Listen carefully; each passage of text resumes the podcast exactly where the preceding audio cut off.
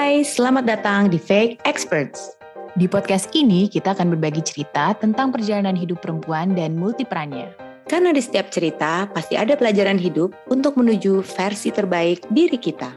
Selamat mendengarkan. Sekarang lagi banyak banget ya artikel tentang ini quiet quitting di Hmm. sosial media itu kayaknya hampir berapa hari sekali tuh gue lihat ada post-post tentang quiet quitting.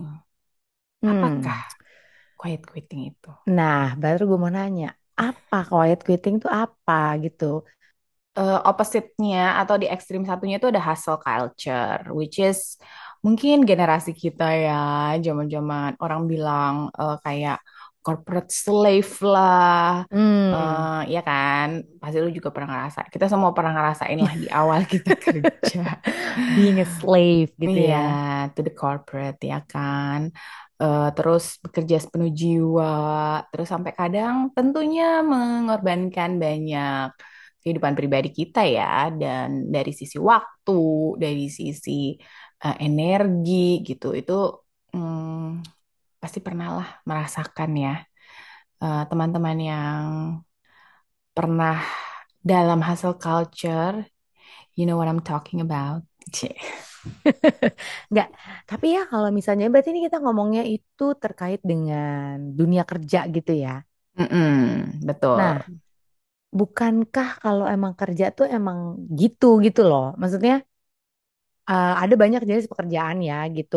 Em, ada yang memang harus hustle gitu loh. Kayak misalnya nih, ini yang paling gampang ya. em, ajudan presiden. Nah, itu nggak mungkin gak hustle nggak sih? Sekretaris presiden gitu tuh nggak mungkin gak hustle dong. Masa dia mau Hmm, quiet gitu?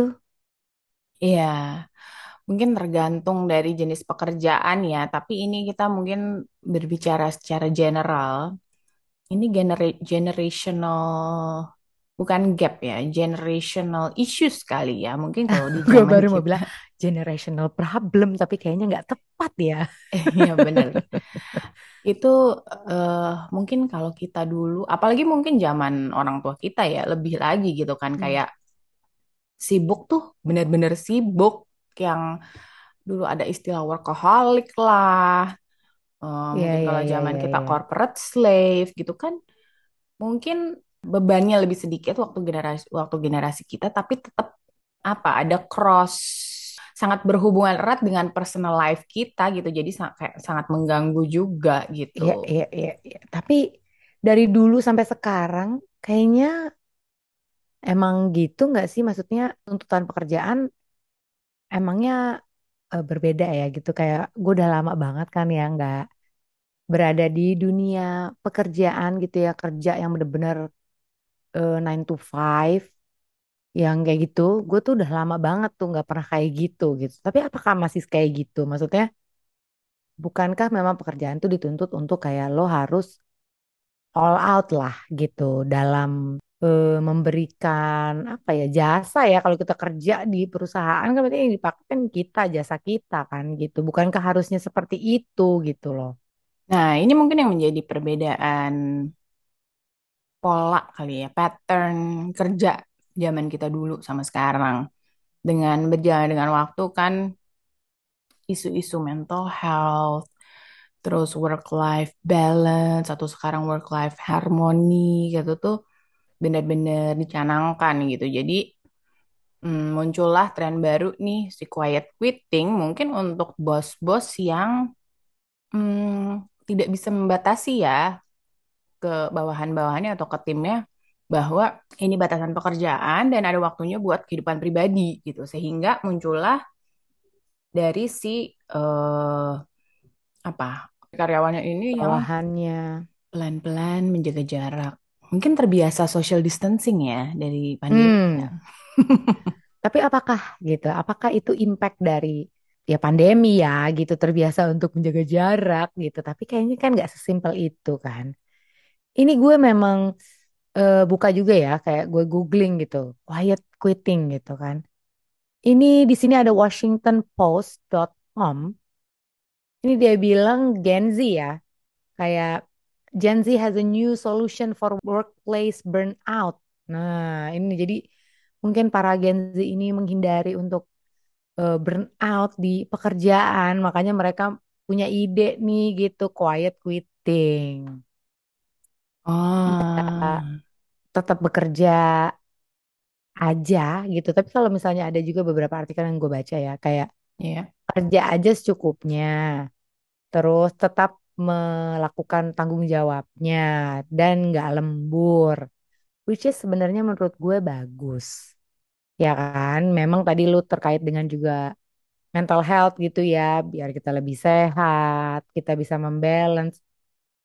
Tapi nggak semua pekerjaan kan sebenarnya bisa digituin kan lagi-lagi nih gitu nggak semua job yang ada di dunia ini tuh bisa kayak gitu yang bisa lo Yeah. cuman kerja gitu aja Eh, ya udah kerjaan gue apa oh kayak gini terus habis itu udah gue kerjain udah selesai terus gue pulang ada hal-hal ya mungkin nih kalau misalkan dari sisi eh, perusahaan ya atau misalnya apa sih orang yang memper- memperkerjakan tuh apa employer ya Ya, employer. ya employer kan. Nah, dari sisi mereka juga kan pasti tuntutan pasti selalu ada gitu loh kayak harus inisiatif misalnya gitu ya. Memang mungkin mereka tidak menuntut harus selalu bekerja lembur gitu, tapi pasti kan ada ya hal-hal yang misalnya lo biasa pulang jam 5 kali ini lo pulang jam 6 lah gitu. Ya. Nah, sama yang eh, bikin gue penasaran juga, ini kalau quiet quiet quitting kayak gini, itu kira-kira jam makan siangnya on time banget gak sih? Gitu loh. Lo tau kan kalau misalnya Hmm. banyak lah karyawan gitu misalnya kerja eh makan eh, jam 12 sampai jam satu biasanya dong gitu kan. Atau ada yang mungkin jam satu sampai jam 2 gitu. Nah, ini kadang ada ada ada pekerjaan yang sorry, ada karyawan-karyawan yang kadang agak nakal ya gitu dalam tanda kutip gitu. Eh, mungkin setengah 12 tuh udah cabut buat makan siang. Balik-balik setengah 2 jam 2. Terus pengennya pulang nggak pakai lembur. Itu kira-kira eh, produktif nggak sih? Ini kalau dari sisi dari sisi orang yang gaji nih ya gitu, dari sisi perusahaan misalnya gitu kan Ya, nggak nggak balance juga nih sebenarnya di satu sisi yang lain gitu. ini gue ada eh, definisinya dari seorang psikolog. Ini gue ambil dari detik.com. Hmm. Jadi, menurut psikolog Lee Chamber, quiet quitting dapat menjadi coping mechanism untuk mengatasi burnout atau rasa jenuh akibat overwork yang kronis. Nah, eh, yang perlu digarisbawahi itu dia bilang terlebih saat seorang pekerja merasa kerja kerasnya kurang dihargai. Nah, mungkin kalau tadi lo bilang Hmm. dia sebagai ajudan presiden atau staf ahli atau apa pun yang kerjanya sangat full on gitu ya, eh, Hmm. kayaknya nggak ada berhentinya. Tapi ketika dia dihargai, mungkin si quiet quitting, quitting ini tidak terjadi gitu, tidak menjadi coping mekanismenya si orang tersebut karena hmm, ada achievementnya ya kalau seperti itu kan, ada rasa hmm, fulfillment lah terhadap pekerjaannya. Iya Nah, iya iya iya iya. yang menjadi bahaya itu yaitu ketika uh, lingkungannya toksik, dia juga tidak menjadi produktif dengan pekerjaan yang overwork itu dan akhirnya burnout, maka dia pelan-pelan melipir ya kalau bahasa kita uh, apa menjaga jarak antara pekerjaan dan kehidupan pribadinya gitu ya. Jadi mau nggak mau kali ya untuk orang-orang ini uh, akhirnya melakukan si quiet quitting. Iya iya, ini pilihan sih sebetulnya ya. Cuma Hmm. apakah eh, ada cara lain ya gitu misalnya nggak tiba-tiba quiet quitting aja gitu karena kayak hmm, beberapa kalau gue nih ya gitu misalkan gue jadi bosnya nih gitu terus ada karyawan gue yang kayak gini nih pasti kan lambat laun ini nih fenomena ini nih kejadian ini nih yang mungkin yang terjadi pada misalnya subordinate gue gitu misalnya gue akan tahu kan bahwa oh nih kayak gini nih orangnya gitu. Memang akan dihargai ketika misalnya bisa menjaga waktu ya kayak oke eh, kerja dari jam sekian sampai jam sekian and then lo on time and then hasil lo produktif. Nah cuman yang gue takutkan adalah ini tren yang menjadi tren aja gitu kayak semua orang pengen quiet quitting kesannya keren gitu kan gitu. Hmm, maksudnya ya. ya kan kayak oh ya Tanpa ada kita pengertian yang sesungguhnya betul gitu ya. dan case by case juga sebetulnya kan gitu loh. Hmm, misalnya emang lo diperah banget nih sapi perah gitu kan yang kayak lo iya dong kayak jam mm-mm, 6 jam 7 lo udah di calling udah di WA tanya progress which is halo orang baru bangun lagi sarapan misalnya gitu kan.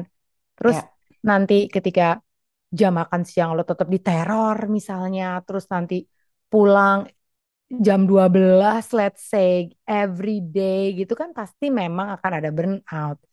Tapi ya, perlu makanya perlu digarisbawahi juga bahwa ini tuh case by case mungkin ya gitu loh. Jadi nggak bisa nih semua orang trennya quiet quitting and then ya udah semua pekerja jadi kayak ya kita yang bagus adalah quiet qui- quitting because it's good for our mental health. Kalau menurut gue itu kayak pembenaran aja gitu loh. Jadi ya, harus dilihat juga pekerjaannya apa gitu loh. Memang ketika ada bidang-bidang yang memang hasil gitu loh, yang memang harus begitu. Dan ketika lo masuk ke pekerjaan itu, ya memang kita sebagai pekerja kayaknya harus ready deh gitu bahwa ya akan seperti ini gitu loh.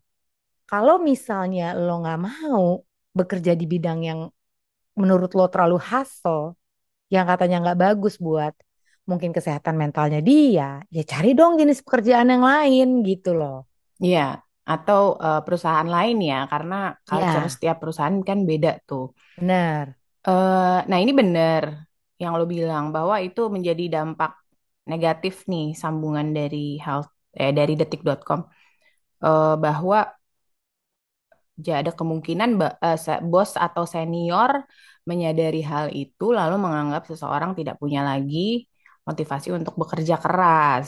Dampak negatif lain juga nih bahwa nantinya itu karyawan akan kehilangan rasa terlibat, mungkin juga kehilangan tujuan dan juga kepuasan dalam bekerja. Karena ini juga penelitian menunjukkan kurang motivasi dalam bekerja atau kurang keterlibatan dalam bekerja itu meningkatkan level depresi pada karyawan. Nah, ini juga Hmm, serba salah ya. iya. Jadi Agak-agak kalau senjata makan tuan gitu. Mm-mm. Jadi kalau mungkin sebagai leader gitu ya di Hmm, perusahaan melihat timnya sudah kurang termotivasi, apalagi tim-tim yang mem apa karyawan-karyawan yang memang dilihat baik ya secara produktivitas, targetnya tercapai, kerjanya on time, eh, itu mungkin harus lebih diapresiasi. Nah, juga dari eh, sisi kita sebagai karyawan nih, ketika hmm. lo mau melakukan quiet quitting, ya lo lihat dulu ya gitu, bukan ujuk-ujuk kayak anak ngambek ya, tiba-tiba tiba-tiba ya. pulang cepet atau gak mengerjain sesuatu, ya nggak gitu juga gitu. Responsibilities atau tanggung jawab kita secara job desk kan kita pasti ada gitu kan apa-apa yang harus kita kerjain, KPI kita tercapai, kita datang apa kantor on time, segala meeting on time. Nah, itu tuh baru ketika itu tidak diapresiasi dan lo merasa bahwa gue udah mencapai semua ini tapi ternyata lingkungan kerja gue kok masih toksik ya. Nah, mungkin eh, ketika itu baru deh kita bisa quiet quitting gitu ya. Ya, ya, ya, ya. Tapi juga harus ya tadi juga ya harus di dilihat dulu juga gitu situasi dan kondisinya gitu. Kalau misalnya kayak kantor-kantor em, akuntan gitu ya, apa sih eh, apa sih kalau kayak gitu namanya? Auditor. Auditor, ya benar. Kayak auditor atau misalnya kayak kantor-kantor PR gitu kayaknya memang culture-nya pasti hustle ya gitu. Jadi kalau lo masuk ke situ terus lo berharap kerja yang 9 to 5 adem ayem aja gitu kayaknya juga nggak akan terwujud ya gitu loh. Dari awal sudah Iya. pasti itu lo nggak harus di situ gitu loh. Kayak konsultan, most konsultan pasti kerjanya hustle kan Yes. gitu. Anda merasakan kan kayak based on misalnya let's say klien, which is Ya. kliennya kanan kiri, memang harus eh, kita sendiri juga memang harus eh, pasang boundaries itu perlu, ya kan? Pasang Mm-mm. boundaries itu perlu gitu, bahwa kita juga butuh waktu itu hak kita lah gitu sebagai manusia individu tuh harus Iya. punya boundaries, harus punya waktu-waktu yang memang kita pergunakan untuk kehidupan kita yang lain gitu, nggak kerja doang gitu, tapi ya tetap ya harus dipikirin juga gitu. Nah ini gue baca ya di eh internet. Kayak gimana sih gitu loh kalau misalnya em, kadang tuh deh daripada lu quiet quitting kayak gitu lama-lama lu rasanya pengen cabut. Karena tadi lo bilang kurang engagement. Mungkin lo jadi depresi karena nggak terlibat banget jadi lo nggak tahu banyak. Jadi makin nggak diapresiasi dong pasti rasanya gitu kan nah mungkin daripada kayak gitu berpikir berarti kan setengah-setengah nih kayak gue mau di kaki yang di sini atau gue mau cawa aja gitu kan. Saran gue adalah harus em, take a break gitu misalnya. Let's lo ambil cuti ya kan? Lo pikirin lagi yang benar apa kalau mau bertahan di situ dengan kondisi yang ada atau lo mau keluar aja cari kondisi yang baru. Atau misalnya eh, bikin rencana gitu loh. Kalau misalnya akhirnya oke gue mau keluar aja juga jangan main keluar aja tapi nggak ada kerjaan ya dong. Harus Ya, eh, browsing-browsing lah harus punya backup ya. baru. Bener backupnya tuh apa aja sih gitu. Atau mungkin bisa juga menambah skills ya. Ini kayak episode yang lalu yang udah kita bahas ya bahwa untuk mencapai tangga-tangga kehidupan itu ya, orang kan perlu perlu mendevelop hmm, skillnya dia kan. Nah mungkin ya itu cari eh, professional development gitu yang bisa membantu atau menunjang karirnya dia di perusahaan gitu. Ya kalau lo mau keluar pun juga skillnya tetap kepake gitu. Betul. That's a good point. Mungkin ini terakhir ya dari eh, seorang psikolog favorit gue, dia Mm-mm. organizational psychologist, namanya Adam Grant. Ini dia juga ikut ini nih, ikut andil dalam eh, tren, bukan andil ya, ikut bersuara lah, menyuarakan pendapatnya tentang quiet quitting. Mungkin ini lebih untuk para managers atau leaders di perusahaan. Hmm. Jadi dia Hmm. bilang Quiet quitting isn't laziness. Doing the bare mi- minimum, doing the bare minimum is a common response to bullshit jobs, abusive bosses, and low pay. Nah, jadi mungkin kita juga harus mereview lagi ya, gitu. Apakah company culture kita ini toxic, gitu kan? Atau em, less toxic lah minimal gitu ya eh, Hmm. untuk employees-employees kita gitu. Sebagai leaders juga memiliki kewajiban atau eh, responsibility untuk mm, bisa membuat karyawan-karyawannya itu kan merasa diapresiasi sehingga itu Hmm. meningkatkan produktivitas juga. Nah, ini dia bilang if you want them to go the extra mile, start with meaningful work, respect, and fair pay. If uh, when they don't feel cared about, people eventually stop caring. Nah, mungkin ini juga Hmm. hmm, Iya betul. Ya memang eh ini ya eh, sebab akibat ya gitu loh. Ya iya, kan? Nah, Kalau lo mungkin ngasihnya kurang, hmm, ya kita kan dapatnya juga kurang gitu. Tapi kalau kita ngasihnya lebih, ada kemungkinan besar kita juga dapat lebih gitu. iya, ada harga ada barang ya, Bun. Aduh, harga nggak bohong gitu kan. Nah, mungkin ini Ya kaitannya ya. dengan instant culture sekarang juga ya, Mhm, semuanya serba cepat. Eh, Betul. orang apa bo- bos-bos kita atau leaders kita juga selalu demanding fast response gitu kan di WA sampai malam segala macam. Nah, ini banyak sekali faktor yang mungkin akhirnya menimbulkan tren quiet quitting ini. Iya, Hmm, gue iya, tidak iya, iya. membela kubu mana pun karena saya merasa saya ada di dua kubu itu. Jadi eh, jadi ya itu. Kalau memang eh, merasa bahwa lingkungan kerjanya toksik, coba deh sama-sama as a leader ataupun sebagai karyawan kita mereview lagi diri kita sendiri ya. Benar, setuju. Hmm, apakah memang quiet quitting is the best way atau ada cara lain nih untuk menanggulangi problem kita dalam Iya, kehidupan sehari-hari. benar. Ekspektasi juga kali ya, kayak setiap Hmm, orang eh, baik karyawan maupun eh, perusahaan lah ya gitu pasti bosnya gitu pasti juga punya ekspektasi gitu. Jadi ada yang jangan kalau bahasa Inggrisnya jangan cepat pundung gitu ya. Bahasa Perancis ya. Karena ekspektasi yang kita mau, ya kan? Karena Mm-mm. ekspektasi yang kita mau itu nggak tercapai karena mungkin ketinggian juga gitu. Nah ini Iya. Gue mengutip juga kata suami gue yang tadi udah lo sebutin ya gitu bahwa memang katanya work life harmony ya. Iya, betul. Jadi Itu ya memang juga kita harus curi-curi waktu untuk kesenangan kita gitu. betul. Jadi work life Gak balance bisa tuh katanya melulu udah nggak ada.